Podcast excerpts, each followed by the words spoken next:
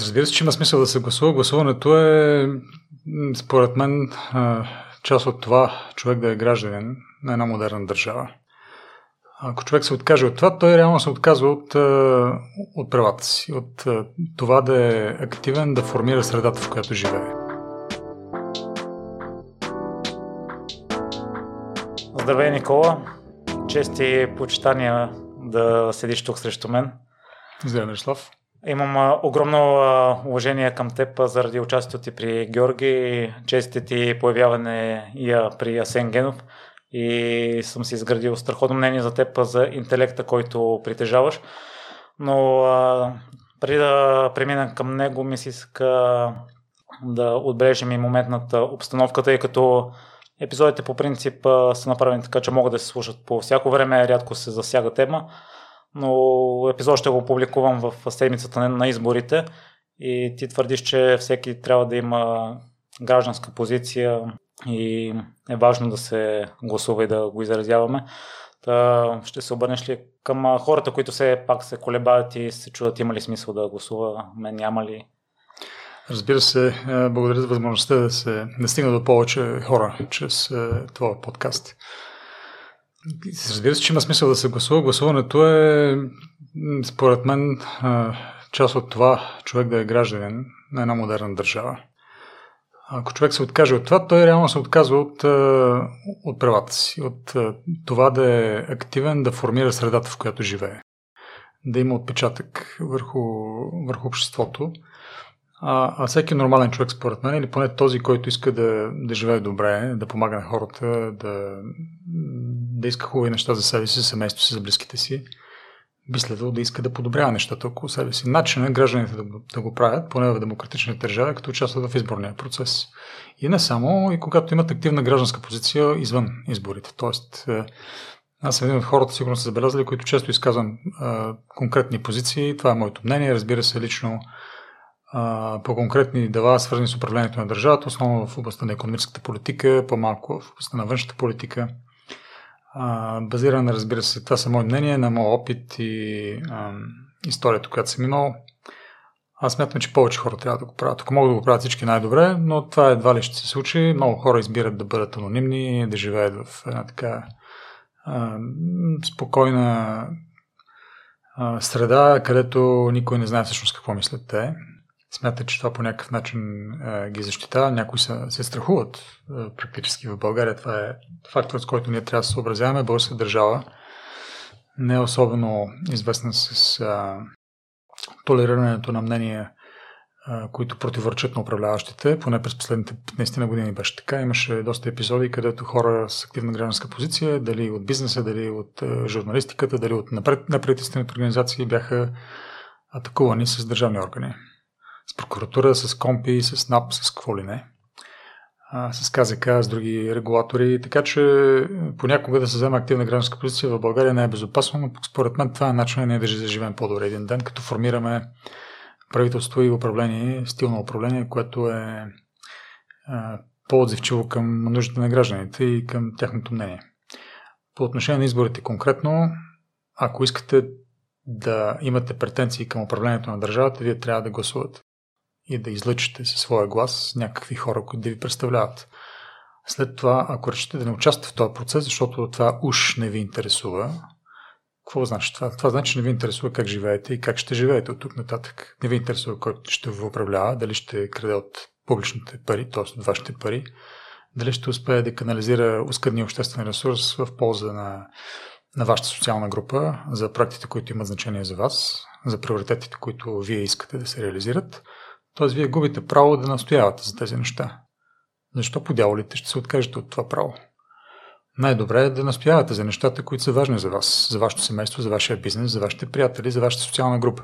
Това е естествено. Начинът да го правите, като първо гласувате и упражните по този начин някакъв, някакво влияние върху процеса, кой управлява държавата. И второ, гласувайки, участвайки в политическия процес, след това ще имате право да заявите претенцията си към тези, които управляват държавата, които може да са тези, които сте гласували, може да са други, но въпреки всичко вие сте участвали в процеса. Имате право да упражнявате контрол, да, да искате от тях сметка, да искате да бъдете чут.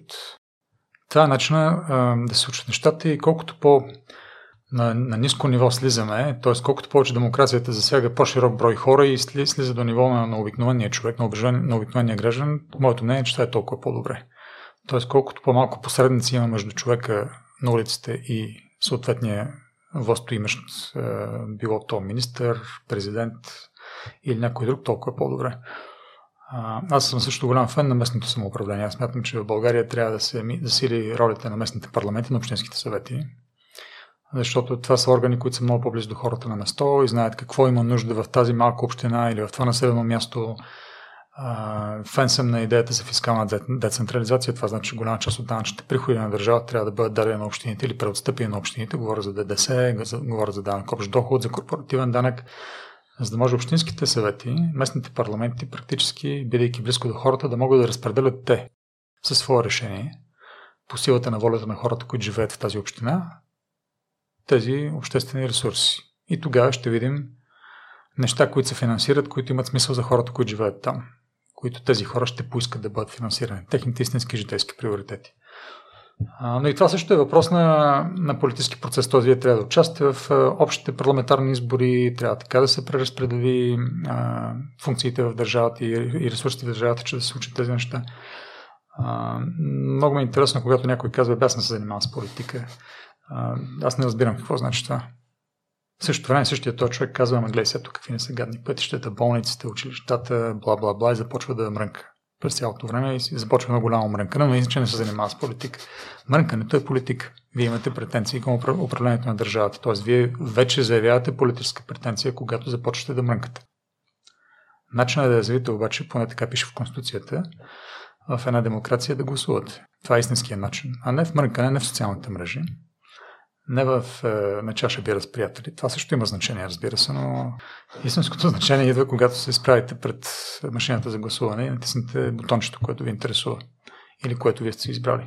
С е, подчертан трябва да имате някакъв аргумент да го направите, обаче това не може да бъде случайен избор, който да е ала баланица, турска паница, еги диванча, хоп, а, това бутонче натиснах вие трябва да знаете за кого гласувате. Трябва да знаете тези хора какво искат да направят с вашите пари, с вашето семейство, с вашия бизнес, с вашата съдба. С вас като гражданин. С държавата като цяло. трябва да сте ги чули, да сте прочели тяхната програма. Най-добре да се срещнали с тях в някакъв, в някакъв ивент, в някакво събиране предизборно да сте задали въпрос или индиректно или директно. Т.е. вие трябва да знаете наистина да сте информиран гражданин, господавател. Не може да сте просто повлиян от някакви емоции. Бе, това момче изглежда много добре на снимка, страхотна усмивка има, с тази трепчинка на, на буските, идеално. Ще гласувам за него, защото е голям симпатяга. Това не трябва да е причина да се гласува. нали, човек, разбира се, е емоционален винаги, той има предпочитание, но по-важно е да се гласува с знание, с е, яснота, какво това същото момче или момиче съответно ще направи с публичните финанси на България, какво ще направи с а, геополитическата ориентация на страната, какво ще направи с данъчната политика, какво ще направи по отношение на еврозоната, какво ще направи по отношение на Шенген, какво ще направи по отношение на стимулиране на частните инвестиции бизнеса, какво ще направи по отношение на социалните политики, какви им са вижданията за реформа в образованието и така нататък. Тоест, човек трябва да се интересува от тези неща, защото те засегат всеки един от тях. Така че, хора, гласувайте. Не изпускайте този шанс, няма оправдание да не го правите. В много държави има глоби да не се гласува. Причината е, че ам, нали, хората по принцип се помайват, разсейват се, мързи ги, е, понякога не разбират колко важно е това. Истината е, че е адски важно. Това е, може би, едно от най-важните неща, които трябва да правите като граждани. Спазвайте законите и гласувайте. Това е. И, Никола, съведих, че много минимално усилие се изисква да отидеш да гласуваш половин час, може би 40 минути, зависи от а, секцията. И в а, такъв а, случай а, хората по какъв начин според теб е добре да следят а, ситуацията и да имат изградена гражданска позиция? Бъдете активни, питайте. Ако нещо не ви е ясно, информирайте се. Е, потърсете информация за програмите и за мненията на кандидатите, за които потенциално се ориентираха да гласувате в техните страници в интернет, социалните мрежи. повечето от тези платформи имат двустранна връзка, т.е. може да зададете въпрос, изпратете им съобщение и поискайте да ви отговорят. Използвайте тези канали. Това нищо не ви струва. Това са 15-20 секунди работа, може би 30. А, да, да напишете едно изречение, да натиснете бутона изпрати в месенджер или в някаква друга платформа. А, вижте а, какви са техните публикации. Съставете си мнение. Тоест, направете си усилието, поставете си един час задача този уикенд. Този уикенд е страхотно време да направите това. Има достатъчно време преди изборите. Да потърсите информация за хората, които ви харесват или не ви харесват. А, говоря за кандидатите на, на следващите избори. Поразорвете се и с техните страници, в социалните мрежи, в интернет. А, запознайте се с това, което са казали напоследък и задайте два-три въпроса. Изпратете два-три въпроса и почакайте отговор. Ако не отговорят, това е негативен сигнал, разбира се. Има много хора, които не се интересуват да комуникират с избирателите. Това, този стил ще остане и след като бъдете избрани. Тоест, ако те сега не си говорят с вас, още по-малко ще си говорят, когато са на вас, нали така? Така че, опитайте, вижте, не ви боли, не струва нищо, никой няма да ви накаже за това. Напротив, това ще е един интересен експеримент. Ако имате желание, направете го. И освен това, ако имате време, разбира се, отидете на някоя предизборна сбирка. Имате там някакъв концерт или някакво събиране в близкото населено място, където сте. Отделете един час и ги чуйте тези хора, какво има да кажат на живо. Ако даже имате желание, задайте им въпрос. Те няма как да избягат от отговора в така публична среда, така че това също ще е интересен експеримент. Но това трябва да се прави по принцип на всеки избори и аз го, така пожелавам и насърчавам всички хора а, да се опитат да го правят. Нали, по-малко мръкайте и повече питайте. По този начин ще видите, че нещата постепенно ще се променят твой начин за достъпване на информация също ли в периодите извън изборите? По какъв начин се снабдяваш с нея и следиш? Аз имам привилегията да познавам много, лично много от кандидатите в, в тези избори, както и в предишните, от различните партии, разбира се. Така че аз имам така добре информирана позиция, която се базира и на моите лични контакти с тях а, и, на, и на, мое, на моето активно следение на техните изяви, както във властта, така и извън властта и медийните им коментари. Разбира се, човек не може да се живее много в тия неща, защото има и друга работа. Има семейни ангажименти, има служебни ангажименти, но особено в предизборна ситуация е добре да, да хвърля по едно око. Какво се случва, какво се говори и да се заинтересува. Всъщност, основните политически партии, които претендират за доверието му на, на, на човека, да, да види какво предлагат те какво, какво бъдеще предлагат на него и на децата му. Това е много важно според мен. Аз го правя, защото смятам, че така трябва. Аз се интересувам, аз съм работодател, предприемач, е, глава на семейство баща. А, това е важно за мен, защото аз не искам да зависи от хора, които в един момент ще тикнат държавата, обществото ни в посока, която няма да ми хареса. Много по-трудно е да се сваля правителство, отколкото да се гласува на избори и да се определя в, в рамката, в която трябва, каква, как трябва да изглежда властта. Много по-трудно е след това да ходим на протести, да викаме по улиците и така нататък. Нека да си го спестим този път и да отидем да гласуваме, когато му е времето. Е, ти, Никола, си е запознати с процеса отвътре, бил си общо 4 години заместник министър. Да, това беше преди 20 години, 2001 до 2020, до 2005 в присъствието на царя, но тогава имах възможността да погледна политиката и държавната администрация отвътре, като технократ. А, в интересни ситуации не съм се явял на избори, не съм бил партиен член на НДСВ тогава. Бях поканен като, като специалист технократ в правителството на царя и след е, неговия мандат се върнах обратно в бизнеса но това ми дава възможност да коментирам и конкретни казуси и начинът по който министрите отреагират на тях. Или, нали, нека така да кажа, човек като мен трудно може да бъде подведен и излаган, че еди, какво си ставало така, ама то било много сложно, ама то не става толкова лесно. На мен ми е ясно всичко и много трудно може да ме баламоса човек с нещо, което а, не съм виждал или от лична гледна точка. Така че аз затова и се опитвам да бъда по-активен в медийното пространство, защото аз знам какво говоря. И се опитвам по този начин да помогна на, много, на многото хора, които не знаят толкова, колкото знам аз, да се ориентират в ситуацията. Аз се стара да си набавям информацията от експерти, от политолози. Асен Генов ми е задължителен всяка да, вечер. Асен е голям образ. Той е изключително активен човек с ясна гражданска позиция А, някои хора го харесват, други не, но това не е толкова важно. Важно е повече хора като него да съществуват и да дават а, а, някакъв вид информация на тези, които я търсят. Най- най-лошото е да няма никаква информация и всички да говорим в един глас. Така е в Русия, да речем, в Китай и в някакви други такива държави, където не искаме да, да бъдем. А, колкото по-пъстър е, е пейзажа, колкото повече гласове има там и колкото по-компетентни са те, толкова по-добре за всички.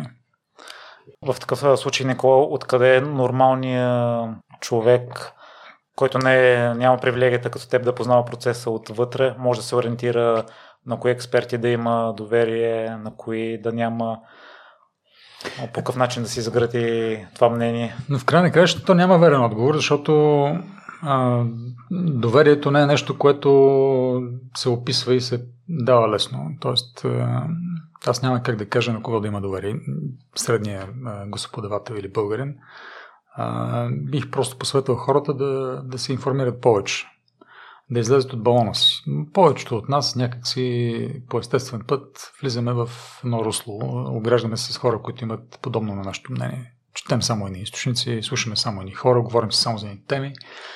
Това ни ограничава и, и често може да, да ни направи да ни вкара в заблуда, т.е. да не можем да вземем правилното решение, защото разчитаме на необективна информация, на, на фалшива информация, на изкривена, манипулирана информация. А, по-добре е човек да се позаинтересува от различни мнения, дори и да не го му харесват. Просто прочетете ги. Вижте как ги казват хората, вижте дали има достатъчно аргументи. Средно интелигентните хора лесно биха различили груба фалшификация или опит за манипулация от експертно мнение. И оттам нататък си направете извода на кога да дадете доверието си и така, кой да следите повече в публичното пространство. И ти вече спомена, че голяма част от темите няма черно и бяло и за това може да се дебатира по тях, предполагам, за плюсовете и минусите, но защо не виждаме такъв тип дебати в медийното пространство? Лично за мен биха били много интересни и полезни, отколкото първо да изслушаме едната гледна точка, на следващия ден някой друг да обори тези неща и да си остане така в времето. Това е въпрос на липса на, на традиции, политически и журналистически в България, бих казал. А, за мое голямо съжаление, нали, аз съм живял в Штатите и, и съм обикалял в целия свят в повечето развити демокрации има традиция на политически дебати, където се сблъскат в реално време, в истински дебат, на живо, бих казал, противоположните мнения на, на политическите противници. Тоест, те се появяват пред публиката и директно спорят, като дават своите гледни точки, аргументите си на живо. Това не е режисирано, няма как да бъде и хората си съставят директно мнение от представянето на всеки един а, кандидат за тяхното доверие. В България нямаме така традиция. Нещо повече, напоследък спряха, спряха и политическите партии изобщо да произвеждат послания. Например, последните няколко а, избора за Народно събрание нямаше програми. И в момента няма. Uh, онзи ден едни журналисти ме помолиха да сравна политическите програми на няколко от партиите. Аз се замислих и казах, ще с удоволствие ще го направя, просто дайте ми ги да ги намеря, защото не ги виждам. Uh, нито една политическа партия не иска да конкретизира намеренията си в нито една сфера. Uh, и говоря за хора, които се претендират да управляват държавата. Говоря за продължаване промяната, за ГЕРБ, ако щете за БСП, за Демократична България. Има общи фрези. Има такива неща от рода на ще оправим държавата, продължаваме промяната, е, ще подобрим алаба, изберете си какво здравеопазване, образование, инфраструктура, национална сигурност, но реално нищо конкретно не се говори. Няма мерки, няма срокове, няма ресурси, с които се постигне това, няма плюсовете и минусите, защото в политиката е преразпределение на ресурси. Това е другото, другата дефиниция. Това значи, че политиците взимат от някого, от вас, от вашата група, да речем, или от вашето семейство, или от е, някакъв вид е, дефинирани, по дефинирани критерии фирми, граждани и ги дават на някой друг тия пари или права. За да постигне определен ефект, ефект, ефект в обществото, се стимулира определено поведение сред хората, трябва да се вземат от някъде ни ресурси или права от някаква група и да се дадат на някой друг тези ресурси или права. Това значи политик, нищо друго. Другото са лабализми и фантазии. Нашите политически партии не артикулират ясно, не представят пред избирателите намеренията си от кого какво ще вземат и на кого какво ще дадат. Това е политика. В този смисъл те нямат програми, с които да се явяват пред нас като гласоподаватели и да искат нашето доверие. Аз не знам какво ще правят тези хора. Имам някаква бегла представа от личните ми разговори с някои от тях, от публичните им изяви по някакви пресконференции, но реално програми за управление няма. Няма как да ги сравним. Затова казах, че може би най-добрият начин в момента човек да си формира мнение за кого да гласува е като а, се опита да следи публичните им изяви в страниците им в, в социалните мрежи, в медиите и да, зададе, да се опита да зададе въпроси в тези платформи, които го позволяват, разбира се, за да получи отговор на тези въпроси, които го интересуват директно. В идеалния случай той може да прочете програмите им, да разбере това, което го интересува, какво ще прави тази партия, примерно в този конкретен ресор, сектор, с този проблем и така нататък, но няма къде да се случи това нещо в момента в България с цел да се разшири максимално така наречената периферия, т.е. да се вземат повече гласове от всякакви хора, а, всичките партии замазаха физиономиите си. Решиха да бъдат всеядни. Всички са в центъра, всички са за всичко. А, никой не се обявява конкретно против а, нещо, което потенциално би отблъснало някакви гласоподаватели. Просто това не е начин да се прави политика, според мен.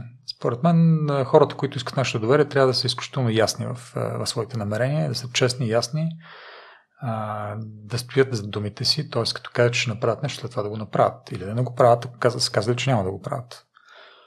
Тоест не, ма то зависи каква коалиция ще се получи, то всичко е възможно, нека да изчакаме да видим какво ще стане след изборите. Това не е политика и това не е програма. Програмата е да кажете какво ще правите с а, държавните фирми, дали ще се приватизират или не, какво ще правите с бюджетния дефицит, дали ще взимате повече дългове, ще издените държавните финанси, което ще ни дисквалифицира за еврозоната, т.е. вие сте против еврозоната или не, какво ще правите с превъоръжението на армията? По натовски стандарт или ще си запазим съветските оръжия, които ще ги хвърлям един ден и ще чуем после какво да правим или не, дали ще дадете помощ на Украина военна или не, а, дали ще искате да се интегрираме в Шенген или не, а, дали ще така разчитаме на, на нова енергийна политика, което значи разработване на отпадане на мораториума за, за шистовия газ и за добиване газ в България и решение на местен добив или не. А, дали ще искате да. Дали сте държавните фирми на борсата, за да стимулирате и капиталовия пазар или не.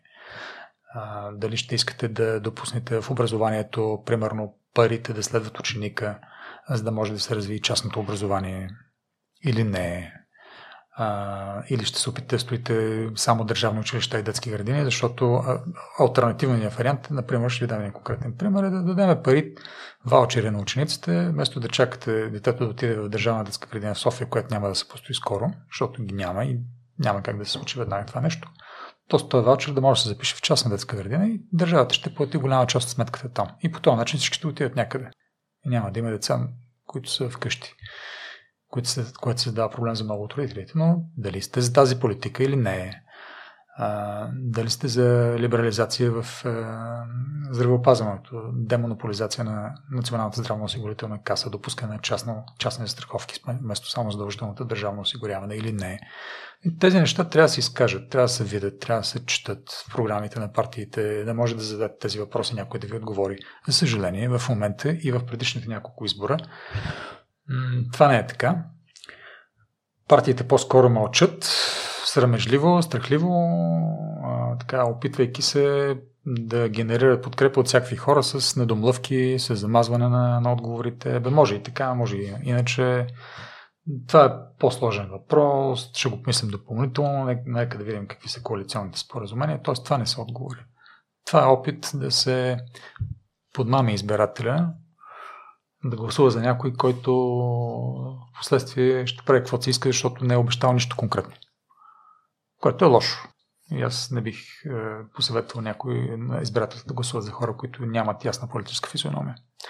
Имаше достатъчно такива, между в е, миналия парламент. Е, включително в управляващата коалиция партии, които така и не можаха да обяснят какво искат да направят и защо искат да направят това. Те нищо и не направиха всъщност голямата част от тях, така че и затова сме в ситуацията, в която се намираме. Надяваме се този път да не се получи така. Начинът да не се случи е да се изисква яснота. И на мен също ми липсва яснота и смелост у политиците на какво го даваш. Това, че няма ясни послания. В маркетинга има един термин, че ако правиш всичко за всеки, всъщност не правиш нищо за никого. А пък... Страхотно, страхотно изказване. Това трябва да го повтаряме на политиците в България. А, смятам, че там има един аматьорски страх. В България няма професионални политици. Има много еднодневки, хора, които изгряват за, за малко и, и се изчезват след това от небосклона на политиката. А, хора, които слушат други хора, които са ги подкрепили, издигнали поставили на такива позиции. Т.е. те нямат собствена воля, зависими се от, от други хора. А, хора, които нямат смелостта да, да заявят силна позиция, категорична, която да е принципна и да отстояват с десетилетия напред. Т.е. тя да не бъде променлива във времето. Повечето хора в българската политика се опитват е, да върват по маркетинговите проучвания или по социологията, както те казват, което е голяма драма и голяма простотия. Нали, не може ти да, да, да правиш е, решение на, на, на ниво Министерски съвет на база на това какво е искало, какво, какво показва социологическото проучване тази, тази събота или неделя. И това да ти определя решението дали да, да влизаме в еврозоната, да помагаме на Украина с оръжие или да, или да, нали, да гласуваме за санкциите за също руския нефт. Нали, не, не може тези решения да, да бъдат зависими от страха ти някой да те хареса или не те, да не те хареса, защото ще ти падне рейтинга този уикенд. Такива хора, според мен, не трябва да се занимават с политика. И не гласувайте за тях, така бих казал. И Никола, логичният въпрос според мен е защо ти не отидеш от другата страна? При положение, че имаш ясна позиция, експертиза, готов си да бъдеш смел. Да, казвам веднага. Не съм имал така покана. А, причината може би е, че а, те са две причини, разбира се. Първата е, че а, и аз наистина не съм потърсил за себе си а, по-сериозно такава възможност, поради огромните ангажименти, които имаме покрай семейството, имаме в бизнеса ми. Но напоследък, наблюдавайки все повече и повече това, което се случва, динамиката на, на политическата ситуация в България, това ме, това ме кара да, да, да вземем все по-силна гражданска позиция, да съм по-активен, разбира се. Но а, истината е, че аз съм човек, който е с доста ясно изразени позиции, т.е. те са непроменени от години, публично са заявявани, многократно в различни платформи, могат да бъдат прочетени, разбира се, и в медиите и в социалните мрежи.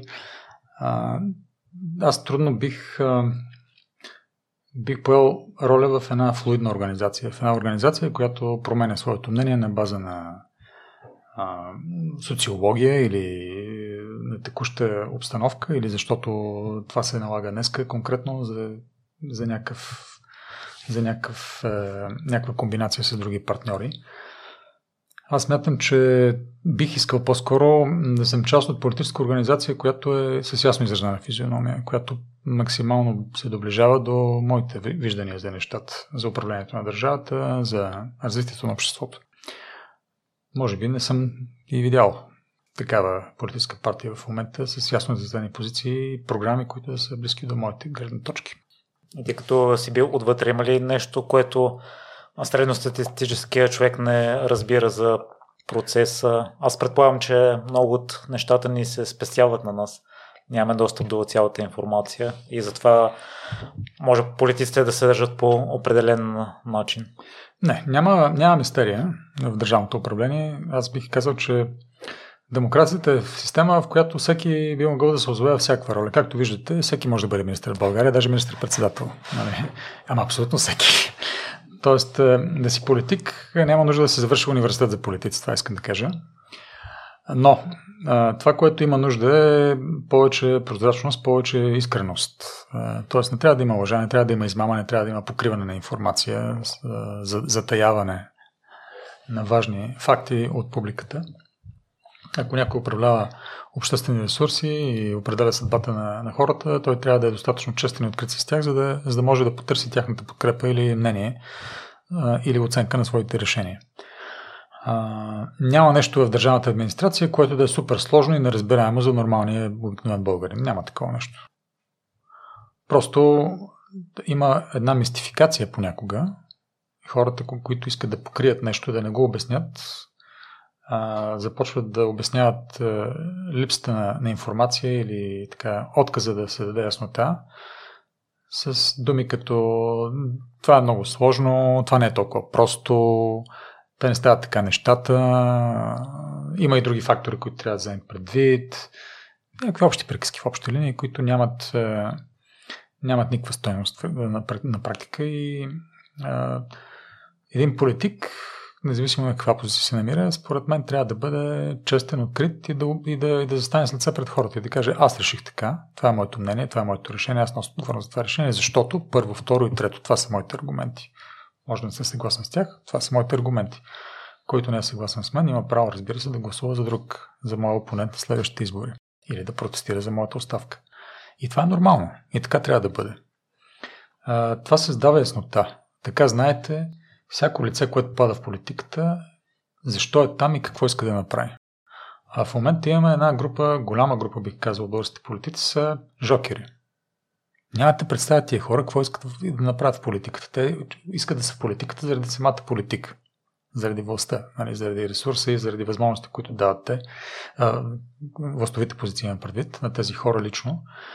Но те нямат яснота по отношение на тяхната лична кауза. Какво искат те като политици? Това значи, че хора, които искат да влияят върху съдбата на България, като държава, като общество, какво искат те да направят с България? Какво искат да направят с нас, с вас, с всички?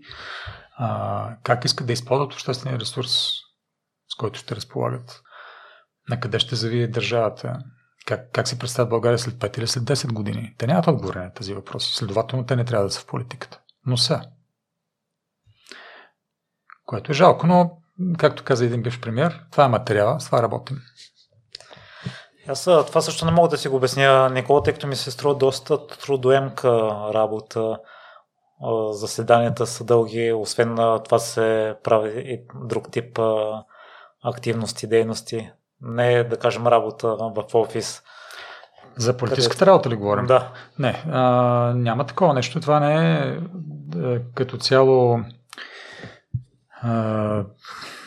да кажем, работа, която е супер изключителна, но тя е супер отговорна, мога да кажа така. Един политик би следвало да отделя, огромната част от времето си за обществената работа, с която се е наел, т.е. За, да, да решава въпросите на хората. В Американската конституция се пише, че, че, че политиците или конгресмените в конкретно се занимават като правят работата на хората, doing the, the business of the people. Нали? Тоест, това е, това е изначалното попреще или това е дефиницията на политиката. Има общи дела, които трябва да решим, които засягат всички ни. Някой трябва да излъчим, който да вземе това, това решение, защото няма как няколко милиона души заедно да се съберем на един площад вече и да гласуваме, както е било в Древна Гърция. А, така че ние избираме хора, които трябва да, да се занимават с, общия, с общите дела на, на, на народа или на обществото. И тези хора трябва да приемат сериозно своята работа, но те преди, преди всичко трябва да имат собствено виждане, което да е известно нам, като овластяващи ги, като хора, чието доверие те търсят. Много е важно да знаем, като овластяваме тези хора да взимат решение от наше име, какво мнение имат те по конкретни въпроси. Защо са там? Що не се занимават с нещо друго? Те трябва да отговорят на тези въпроси. Един политик трябва да знае защо е политик. Той винаги трябва да има публично заявена цел пред своите избиратели. Аз съм в политиката, защото две точки, там трябва да има няколко много важни тиренца отдолу, bullet points, както се казва, които този човек, това трябва да му е политическата визитка. Това трябва да е на интернет страницата му. Тия неща трябва да са ясни на всеки. Защо този човек е в политиката? Какво прави там? Защо си е зарязал бизнеса, семейството, работното място и там каквото е правил преди това? Защо не се занимава с нещо друго, да речем, с което най-вероятно може да се занимава? Всеки политик трябва да има отговорите предварително на тези въпроси и те трябва да са заявени, е, когато е решил да става политик и да търси доверието на хората в България. Не е точно така. Повечето хора, които попадат в Народното събрание, нямат отговори на този въпрос, какво правят там. Как така даже и са попаднали един биш премьер още веднъж ще каже, се шегува, че ги е събирал, си ги е срещал на някакви кръстопъти и оттам ги е поканил да, да, стават, да влизат в листите на партията му. Аз му вярвам, да ти кажа, защото повечето хора, които напоследък попадат в Българското народно събрание, са доста анонимни.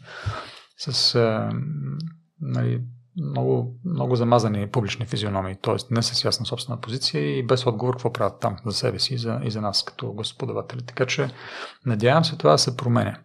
Но това е дълъг процес. България е млада демокрация.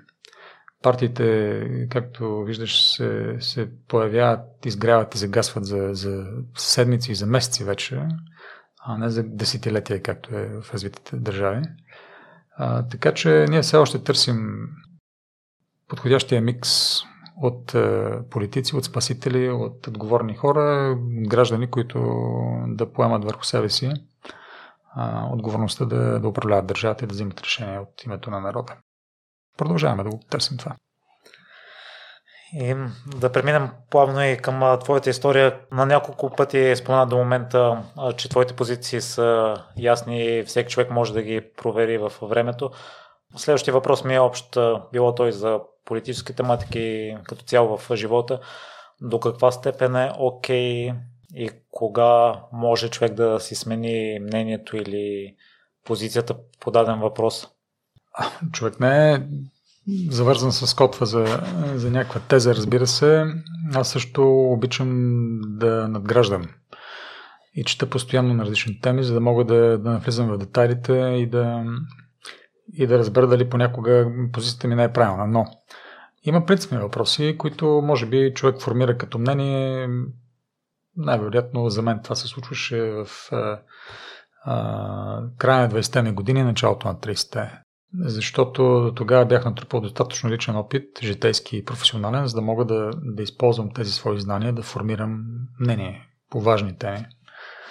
А, такива теми, като например за ролята на държавата в обществото, за нали, отговорността на всеки един за съдбата си. А, нали, това, това са едни теми, които всъщност определят в една нормална среда дори кой за кого гласува, защото ролята на държавата е вододела, който разделя лявото от дясното в политиката. Традиционно левите партии искат силна роля на държавата в обществото, значи високи данъци, голям процент преразпределение на, на пари и на ресурси.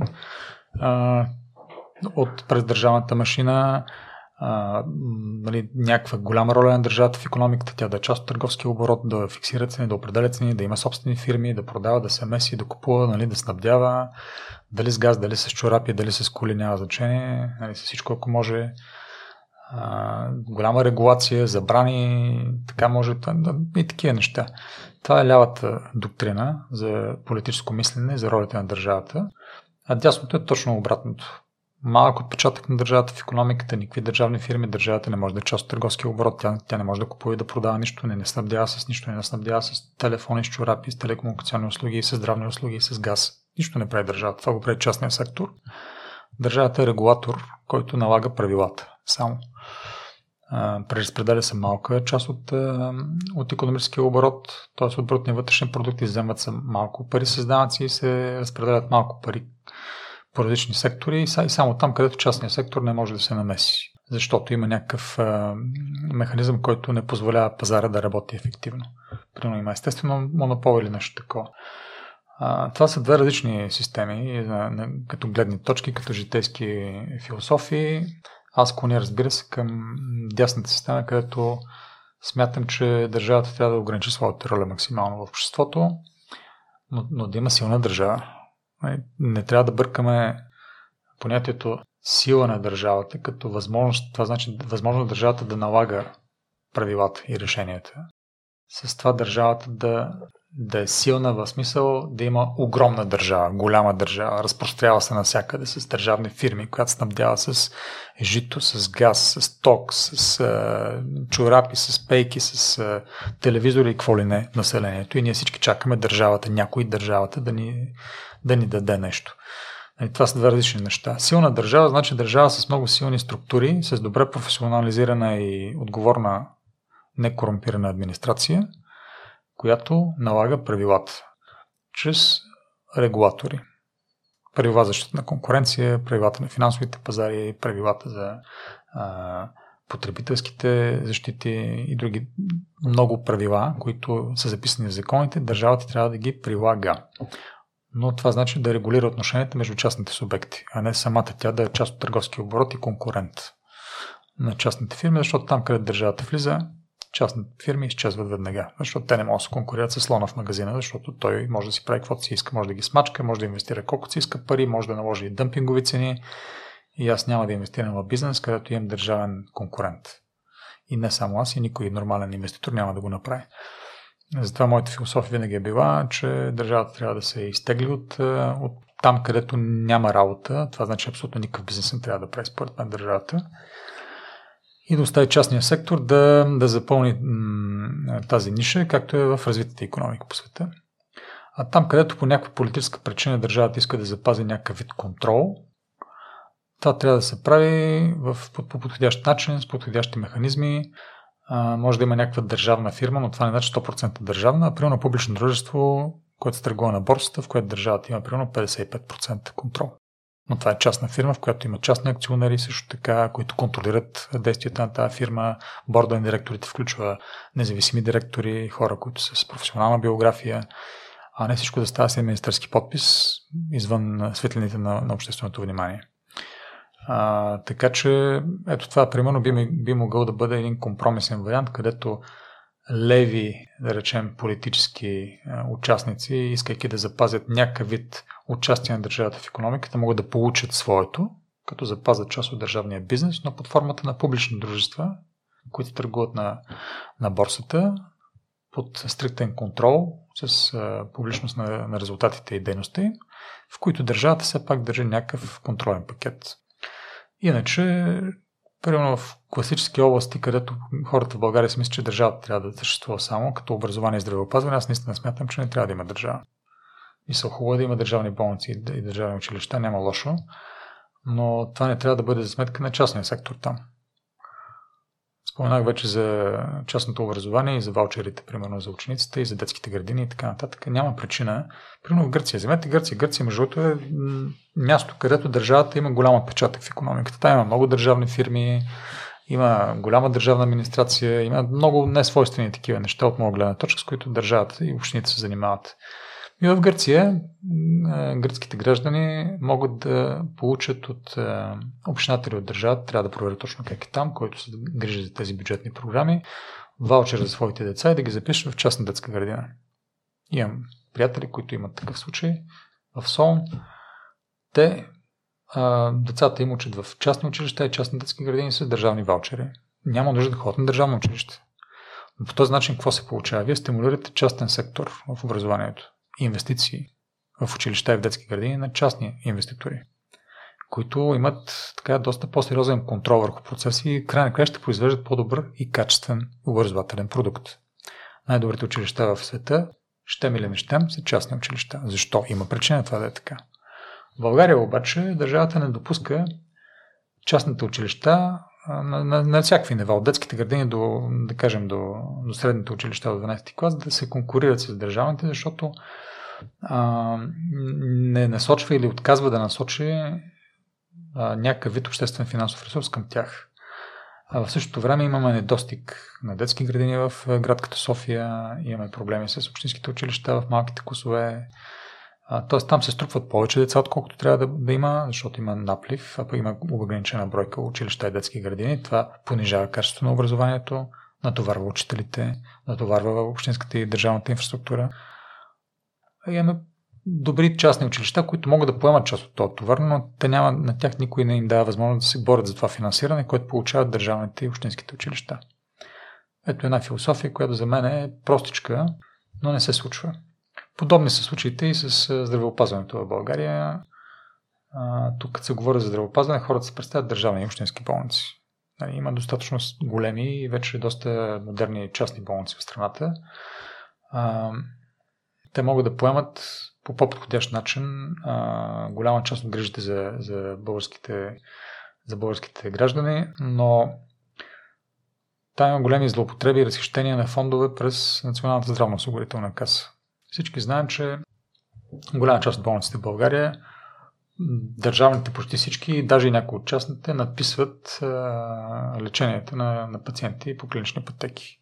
Аз самия си изненада открих преди две години, че след едно мое посещение в една болница, тя беше всъщност правителствената болница Лозенец, а, след това а, съм бил уж опериран от разширени вени и съм уж стоял няколко дена на болнично лечение. Там аз бях минал на един профилактичен преглед.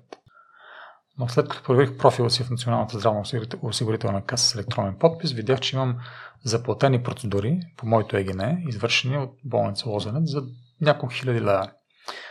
Според това, което те са заявили, за да получат и са получили тези пари от каста. Затова се води в момента наказателно разследване. Моят случай не е единичен, между другото. Имаше и разследване на Любомира Бенатова, мисля, че беше по, по телевизиите, от което тръгна скандал. Оказва се, че аз съм един от хората, защото аз първо чух това нещо в медиите и реших тогава да проверя за себе си какво се е случило, защото аз бях минал през тази болница горе-долу по същото време и си знава, открих, че аз съм един от хората, които са всъщност в Кюпа. Тоест, и надписали са няколко хиляди разходи на мое име, изписани и платени от НЗЛК към а, тази държавна болница. Това няма да се случи обаче, ако НЗЛК има частни конкуренти. Тоест, ако ние всички, ти, аз, семейството ни, всичките ни приятели, можем да изберем дали да дадем осигуровките си за медицинско обслужване, които даваме в момента задължително на НЗЛК, на частен застраховател. Ако аз имам същия задължителен здравен пакет, който получавам от НЗЛК, обаче мога да избера коя частна застрахователна компания да, да ми го предостави, аз съм абсолютно убеден, че това нещо няма да се случи. Защото в момента, в който еди коя си болница предяви плащане на мое име към моя частен застраховател, там ще има проверка. Първо някой ще ми се обади по телефона на мен да пита. Господин Янко, вие бяхте ли там на лечение за това и това и това? И ще получа отговор. Пф, това са пълни глупости. И се шегувате. И оттам нататък ще стане ясно, че има измама. Измамата значи сериозна и наказателна отговорност. А, тоест ще спаднат по категорично, според мен, не само с проценти, може и в пъти да спаднат разходите за здравеопазване в България. Само от това да се либерализира модела и да се даде възможност на българските граждани да заявят, а, че вноските им за здравно осигуряване могат да отидат в частни осигурители, т.е. в частни застрахователи, а не само в Националната здравна осигурителна каса. Националната здравноосигурителна каса е на хроничен дефицит, т.е. тя има някакви милиарди годишно, които се дотират от бюджета към тая каса, защото не стигат парите, за да плати всички сметки, които трябва да плати. А защо не стигат? Защото голяма част от сметките са фалшиви и измамни. И откъде идват парите, които отиват за да покрият дефицит? От държавния бюджет, т.е. от нашите пари. Тоест всички ние мамим себе си. И това продължава вече десетилетия. Аз искам да знам, примерно политически, някой ще го продължава ли този модел или ще го либерализира, той ще го подложи на, на, на конкуренция и контрол с участието на частния сектор. Според мен това ще вдигне качеството на здравеопазването, ще намали разходите и ще увеличи прозрачността. Да не говорим, че частните застрахователи много бързо ще изградат информационни системи за, за контрол и единни бази данни, които нали, там електронни здравни карти, досиета, връзки между всички здравни заведения и така нататък, които НЗОК отказваше десетилетия да изгради. А, така че просто моята визия в, в живота и съответно и политическата ми ориентация е по-скоро минимална държава. Всяко едно отношение. Здравеопазване, образование, економика, с всичките там подсектори, като енергетика, транспорт и така нататък. Аз, примерно, не смятам, че трябва да има държавна енергетика. Не смятам, че държава трябва да ми предоставя газ. Що? Ми, никъде не е така. Насякъде има големи частни търговци на газ, които имат директни договори с потребителите защото трябва ние да минаваме през Българгаз, която е държавна фирма. Няма никаква причина това да е така. Това създава възможности за корупция, първо. Второ, създава възможности за геополитически влияние през тази компания, като ни завързват за руски газ, примерно не за някакъв друг, за дългосрочни договори с години напред. Правителството не, не може работа да се занимава с доставки на газ, както не трябва да се занимава с доставки на телевизори, на автомобили и на чорапи. Няма нужда. Има си частен бизнес за тази работа. А, и това, това въжи за абсолютно всички видове бизнеси, в които държавата се меси в момента и това не е работата. Просто фирми или трябва да бъдат приватизирани, или трябва да бъдат затворени и така. Но това са политически послания, които са моята теза. Нали, това, това е моята философия. Аз искам да има една минимална държава, защото повече разпределение през държавата значи по-голяма корупция. Значи по-голямо разхищение. В България, за съжаление, продължаваме да сме свидетели на първоначално натрупване на капитали, през криминални схеми, конкретно с присвояване на обществен ресурс. Тоест 33 години вече след 89-та година, все още някакви хора продължават да забогатеят не по пазарен начин, а по начин по който те се докопват от държавен ресурс, обществен ресурс, паричен ресурс, наши пари, които техните политически приятелчета им дават. Също, разбира се, подкупи. Защото нали, нищо не става за едните черни очи на някои. И начинът това нещо да се смали, да, като то не може да изчезне най-вероятно веднага изцяло. Корупцията навсякъде съществува под една или друга форма, но колкото повече държавата преразпределя през държавния бюджет, през държавни фирми, колкото повече държавата плаща сметките и харчи пари, толкова по-голяма корупция има. Начинът да намаля корупцията в държава като България да се ограничи рязко държавния отпечатък в економиката, да няма държавни фирми и да се намалят държавните разходи изцяло. Това, което не трябва да се занимава държавата, тя просто не трябва да го прави. Та така, ето, това са моите гледни точки политическа гледна точка. Това също има значение и за теми като, като права на хората. Права на, на, на човек да се изразява, да, да се движи свободно, да работи където трябва, каквото иска. В България много хора не си спомнят какво беше, но ние бяхме една доста затворена държава, в която нямаше право човек да живее в града, който иска, нямаш право да работи това, което иска, нямаш право да пътува където иска, нямаш право да казва, което иска. Просто голяма част от българите вече са в поколения, които не си спомнят за тези години. Аз съм на ръба, аз бях на, на 18 години през 89 година, когато социализма се разпадна, вече съм на 51. А, а, така че част от моите гледни точки житейски и политически са оформени от моя опит през тези години. Аз знам какво беше и не искам в никакъв случай държавата ни да се обръща обратно към тези методи, практики и периоди. А има хора, достатъчно много на брой, които са и в политиката, които искат примерно да върнат България в тези времена, където българите не могат да казват какво искат, ще бъдат разделени на врагове и на, на неврагове, ще им бъде забранено да пътуват, ще бъде дискриминирани на част от хората, които не изповядват тези идеи, които са правилните идеи от гледна точка на, на политиците и така нататък. Те искат да ни върнат към, към системите на Съветския съюз, на Китай, искат да ни закачат за Путинова Русия и така нататък.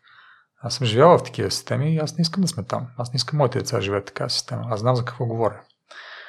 И просто се надявам тези хора да имат малък успех или никакъв успех на изборите и да привлечат, да успеят да излъжат, бих казал, по-малко хора от българите. А, така че това също определя голяма част от моите политически виждания.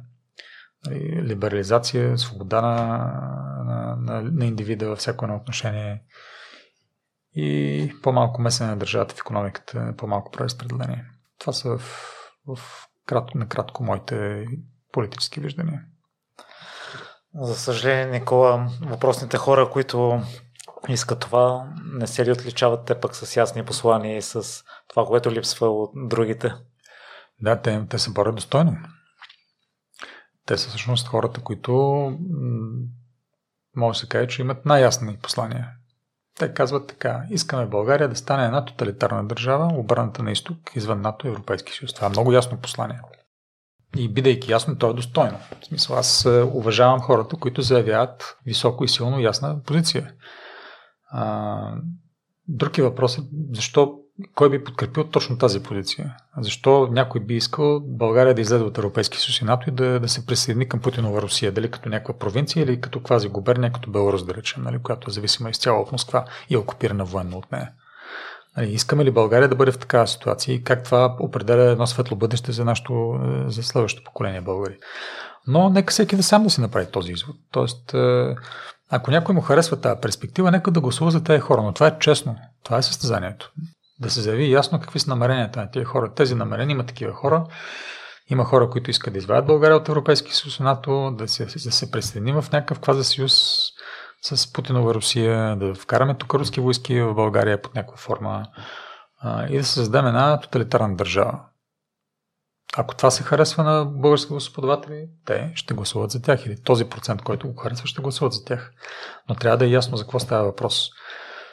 Аз към тях нямам никакви претенции към тези хора, които участват в политиката по този начин. Аз имам претенции обаче към всички останали, които а, така замазват своите послания, вършат на, на общи приказки и като цяло се опитват да бъдат всеядни, без собствена физиономия. Така че да, жалко за другите бих казал.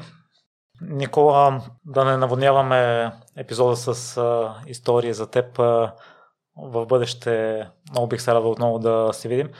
В а, преди няколко епизода с Ивайло Конев си говорихме за това какъв тип общество е, са българите.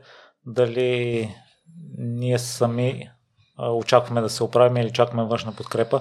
А това доколко е свързано с левите и десните политики, за които говори до, до момента. Да, всъщност усещането за, за собствената си роля и за собствената си отговорност към собствения си живот на всеки един гражданин е, може би, определящо за това дали той ще е ляв или десен. И оттам вече за кого ще гласува, оттам каква, каква ще е държавата и обществото като цяло.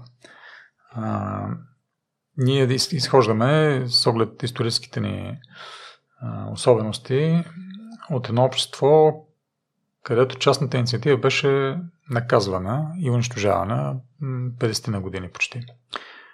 45 години. И това нещо унищожи всъщност две поколения българи. То, то наистина несе страхотна щета върху народа психологията и, и предизвика една звучна безпомощност. Това е един синдром, че ти се раждаш, от тебе нищо не зависи чакаш някой да определя бъдещето ти, ама абсолютно във всеки един аспект, къде ще работиш, къде ще учиш, какво ще правиш, колко пари ще получаваш, къде ще живееш. Нали, всички аспекти на живота на човек, е, от е, неговите личностни най-така лични теми до, до професионалната економическа реализация и успех или творческа реализация дори на, на хората, всичко това се определяше от някой друг. Тогава беше една социалистическа огромна държава, която е тоталитарна държава, която определяше всичките аспекти на живота на хората. Културата, която те консумират, живота, който имат географски, физически, какво едат, как се обличат. Абсолютно всичко се определяше от държавата. Те нямаха никакъв избор в това. Този, тази травма, това изкривяване, всъщност все още се чувства. Хората в България, не всички разбира се, не трябва да се генерализира, но в огромна част, според мен, все още имат една, една заучена безпомощност и чакат някой да им реши проблемите. Някой има проблем, парите не му стигат.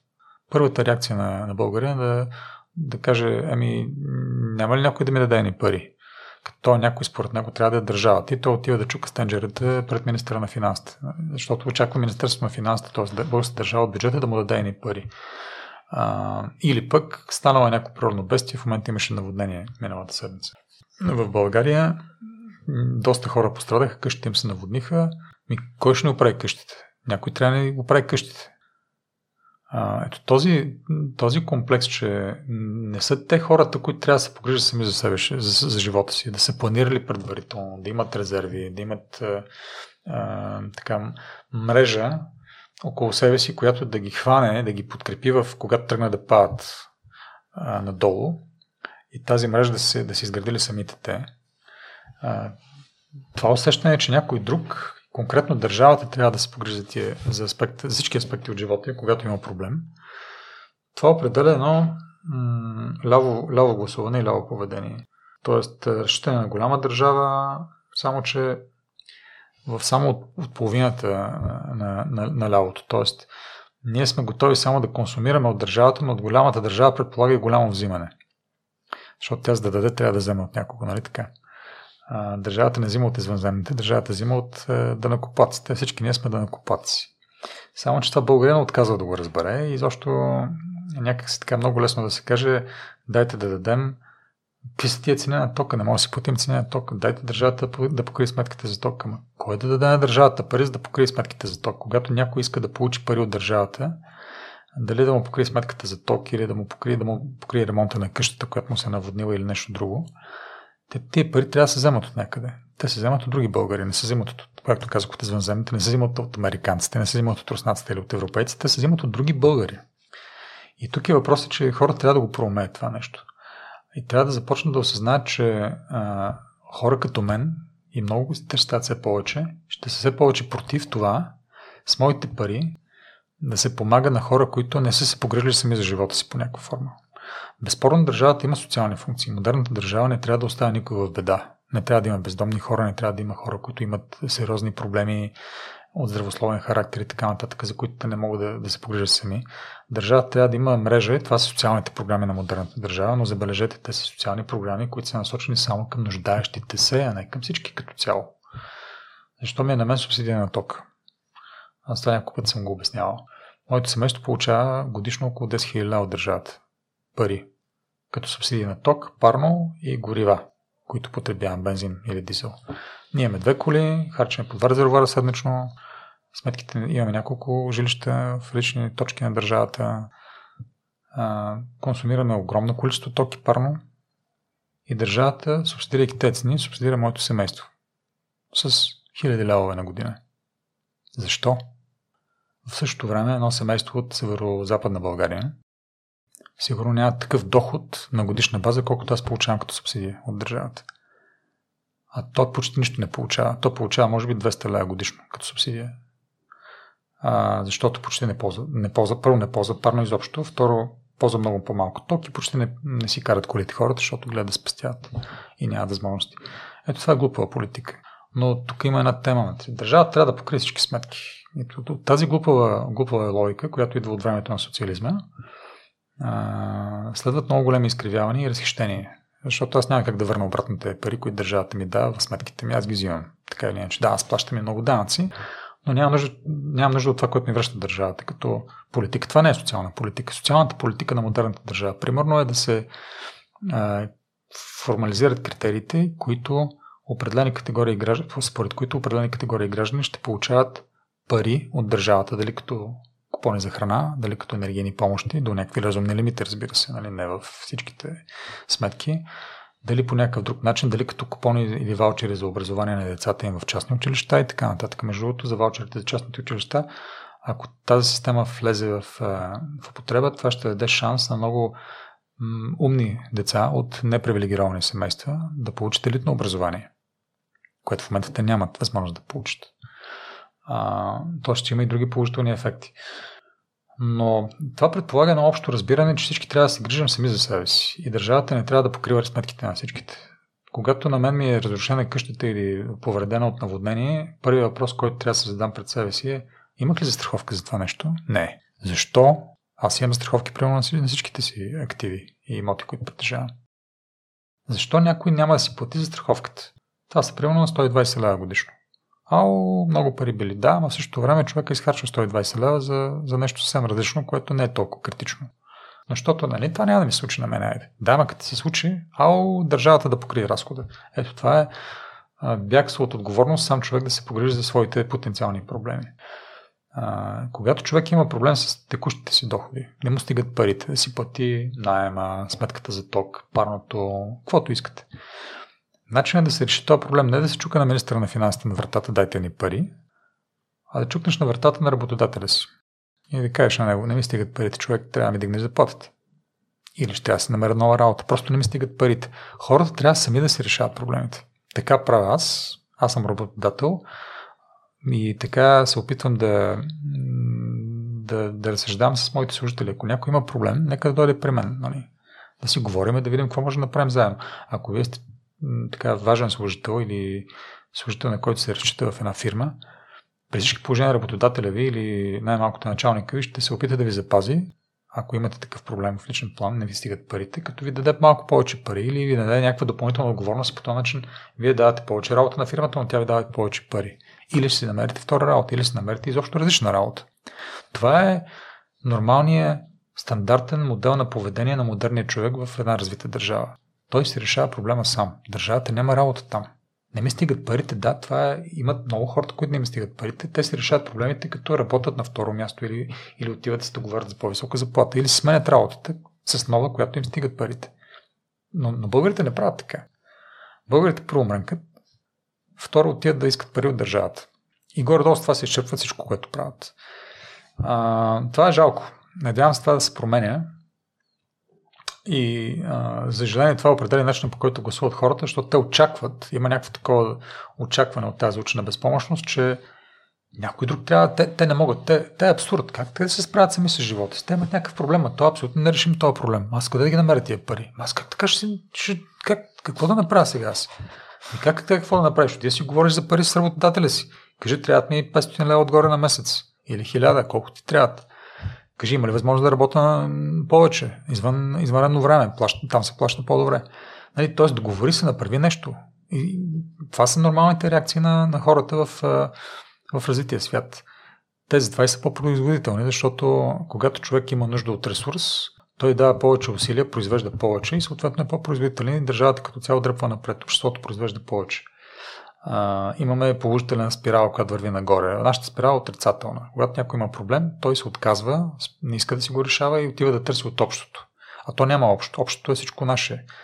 А, когато, примерно, аз получавам голяма субсидия в, в моето потребление, аз взимам пари от бедни хора, които са платили данъци на тази държава. Аз взимам техните пари. Това е ужасно. А, аз не искам да е така. Ама не само аз. Никой не трябва да иска да е така. А ние всъщност искаме. И ни пука особено. Просто човек трябва да разсъждава малко повече за тия неща. А, заучването безпомощност е нещо лошо. Тя, тя просто, ако щете, трябва да се преподава в училище като, като нещо лошо. В другия проблем е, може би, и с самата закваска на българите от ранна възраст и образователния процес. В нашите програми в училищата няма предмети, които са свързани с обучаване на децата за ролята на държавата и за обществото като цяло. Едно дете в Америка или във Франция, да речем, от трети-четвърти клас започва да учи предмет, който се казва управление, държавно управление, government или нещо такова се казваше там в Америка. Тоест, децата почват да разберат какво е това държава. Що съществува всъщност държавата? Това е един абстрактен конструкт. Що трябва да има изобщо държава? Как така е възникнала и каква е ролята на тази държава? Също защо го има? Какво, какво прави тя? Какви права имаме ние, визави държавата и защо всъщност сме я създали, защото държавата е възникнала след така, по решение на своите граждани, а не обратното. А, и ако едно дете отрано осмисли концепциите и разбере, че всъщност държавата е а, един слой вторичен, който обслужва него, но предоставя само определен брой минимално задължителни функции, които никой конкретно не може сам да свърши, като отбрана, сигурност, обществен ред, закони и така нататък. и защото това е възникнало като историческа необходимост през времето, но всички останали дребни неща в житейски, в житейски план са си негова работа, защото те не са в колонката на държавата. Колонката на държавата са отбрана, национална сигурност, полиция, съд и такива неща. Всичките останали проблеми в живота на човека си неговата колонка. И човек трябва да се направи тази конка. Държавата за какво отговаря, аз за какво отговарям в живота си. И да знае от малък, от трети клас. Това не се преподава в България. И съответно ние продължаваме да произвеждаме хора, които научават от майка си и баща, от, и баща си, нали, с, е, слушайки какво говорят те, следвайки техния модел на поведение, че държавата е отговорна за всичко. Че като има някакъв проблем, държавата трябва да го реши. Че като няма, няма пари, държавата трябва да ги даде. Това е грешно. Това трябва да се промени. Надявам се да почнем да учим децата си по друг начин. Но трябва да се започне наистина и от образователния модел и от е, учебниците. Да. Никола, освен на това, други методи, аз си, спомням, че за мен личните примери на другите хора ми промениха, О, да. може би, мисленето в тази О, посока. При всички положения, това е много важно. А, успеха, ролевите модели са другото нещо, което така разчупва мисленето. Хората разбират, че има начин че има, има начин да успееш да станеш успешен човек, творец, бизнесмен или предприемач или а, така изявен а, в някаква област човек, а, благодарение на своите усилия. И това се вижда. Има такива хора достатъчно в България. Те обаче не са някакси така особено популярни. За тях не се правят толкова много медийни предавания, те не се появяват постоянно по фокус на общественото внимание, няма ги почти изобщо в в политически план, а, може би има причина за това. Ние сме малко така зависливо общество и много бързо успяваме да вместо да, така, да се възхитим на тези хора и да ги посочим като ролеви модели на децата си, по-скоро ги оплюваме. Да, то е така, ама да еди какво си там бил направил, еди защо си било се получило, винаги търсиме да по някакъв начин да пренезим постижението успеха на другите. Но ролевите модели също са важни при всички положения. И тези хора, може би, трябва да бъдат посланиците на успеха а, сред по-малото поколение, а, да получат повече медийно внимание, да получат и повече така, възможности, ако щете да бъдат, не бих казал точно преподаватели, но ментори, да разпространят своята история, знанията си, опита си за да могат, споделяйки го с по-голям кръг млади хора, да ги запалят, да им покажат, да ги променят, че може и така, че няма нужда държавата да ти помогне, става и с твоите усилия, че всеки може. ако се напъне здраво и, и, и реши, че, че ще инвестира в, в собствената си така, работа, създаване, усъвършенстване, а не в това да, да моли някой да му даде ни пари, дали държавата или някой друг негов приятел или роднина. Никола, какво каква трябва да е стъпката на такъв тип хора, които са следващата стъпка, които са заклещени с такъв начин на мислене, на заучена безпомощност? Ми, това нещо, което възпоменах е добър начин човек да тръгне да... Ако става въпрос за пари, това е голяма част от проблемите на хората напоследък са свързани с липса на, на, на финансови възможности. Бих препоръчал на всеки да първо да, да прекара час-два в размисъл. Какви са възможностите? Откъде може по някакъв начин да се реши проблема? Всеки има различна ситуация житейска. Нали? Аз не искам да, да прежимирам, да предполагам кой в каква ситуация се намира и как може да излезе от нея, но е, масовия случай, масовото нещо, което аз бих препоръчал е да първо да отидете си говорите с работодателя, ако, става, ако, ако сте в, на работа някъде и да се договорите за по-високо възнаграждение. Второто нещо, което а, бих препоръчал е човек да се опита да работи повече, за да получава повече. Втора работа на половин работен ден или същата работа, но извън работно време допълнително да поеме нещо, да му се плаща. Третия а, модел на, на решение е да се намери нова работа за повече пари. Просто потърсете си работа. Това не боли да го, да го опитате да го направите. Няма нужда да казвате на работодателя си. Той няма да разбере. Има достатъчно платформа в интернет. Вижте какво се предлага. В София, примерно, няма безработица. А, между другото, исторически в България безработицата е на най-низко ниво от 30 години насам. Тя е 4%. То такова нещо никога не е било. Така че хора се търсят за всичко. Вие, всеки човек е квалифициран за някаква работа и има хора, които са готови да му платят за нея. Вижте какво се предлага, сменете си опаковката. Ако не ви, ако не ви устроива тази позиция, в която се намирате в момента, финансово, психически, по някакъв друг начин, сменете го. Сменете си пъти си житейски, направете нещо друго, вземете завой. Това винаги е полезно, особено когато се намирате в ситуация, от която не виждате изход. Просто щупете по хлопака и излезте от тази котика. А, отидете другаде. И а, ще видите, че нещата са различни и че света е много по-широк и шарен и че има възможности. Много. За тези хора, които имат малко повече възможности, но въпреки всичко се чувстват все още неудовлетворени от живота си, аз бих казал направете частен бизнес. Станете предприемачи. Постигнали сте нещо професионално страхотно, но някакси буксувате. Не виждате възможност да направите нещо много съществено различно и някакъв голям скок следващите няколко години. Добре, окей, okay, но имате идеи, искате повече за себе си и за семейството си. Станете предприемач, измислете нещо сами или с приятели. Напрете компания, пробвайте го. А, аз бих казал, че всеки човек след 30 години трябва да мисли за това. Независимо дали е добре финансово или не, за, за какво става въпрос. Ако имате добра идея, добра бизнес идея, която се служа да се инвестира в нея, седнете, опишете, поговорете с хора и се опитате да реализирате не не е невъзможно и вече в България има добра екосистема за финансиране на стартиращи компании, които при добри планове биха могли да ви помогнат. Това също е нали, един модел на поведение, който се надявам да се развива все повече в страната. Той наистина би разбил модела на заучената безпомощност. Това е човек да стане предприемач, да, да, наистина да поеме контрол в собствените си ръце върху живота си и да не зависи почти от никой а, нали, в максимална степен, разбира се, спазвайки законите и не пречейки на останалите. А, и, а за тези хора, които по някаква причина наистина се, са на ръба и са изпаднали от социалните системи, а, държавата би трябвало или може да се погрижи за вас с социалните си програми, просто потърсете ги, ако, сте, ако не сте ги направили. Има такива, достатъчно. Има хора, които имат социален патронаж, има програми за енергийни помощи, има други работи. Просто възползвайте се от тях. Потърсете подкрепа а, така че, но на първо място опитайте се да, да помогнете сами на себе си. А, да, и по-малко мръкайте. Това не, това не повярвайте, това не е секси. Това е ужасяващо. Аз съм работодател. Едно от нещата, които гледам да, да разбера при интервюта с потенциални служители, дали, дали човек се оплаква прекалено много. Няма значение от какво. Не се оплаквайте по дяволите, всеки има някакви проблеми. Никой е да обхванем хората, които са доволни от живота, от заплащането. Да.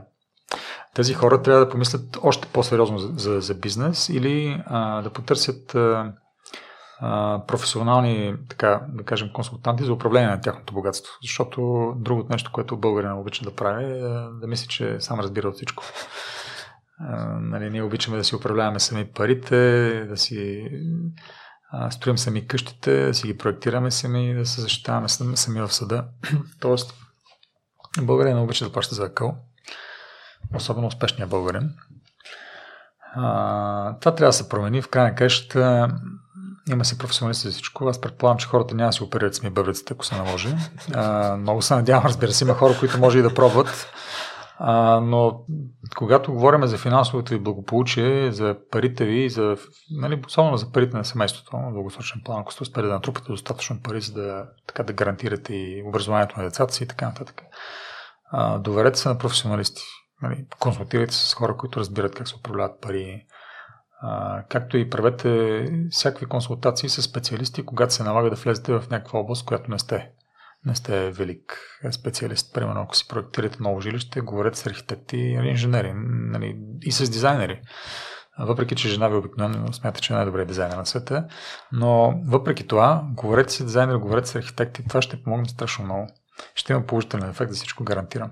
Когато става въпрос за управление на пари, говорете с хора, които се занимават с управление на пари а, професионално. Когато става въпрос за юридически проблем, имате адвокати, а, и така нататък, както имате и лекари за медицински проблеми. Просто ползвайте професионалистите. Доверете се на хората с експертиза и с опит, с е, образование. А, не се опитайте да правите всичко сами. Да платите за къл на някого не е страшно. То е задължително. Това ви предпазва и ви дава много предимства в живота.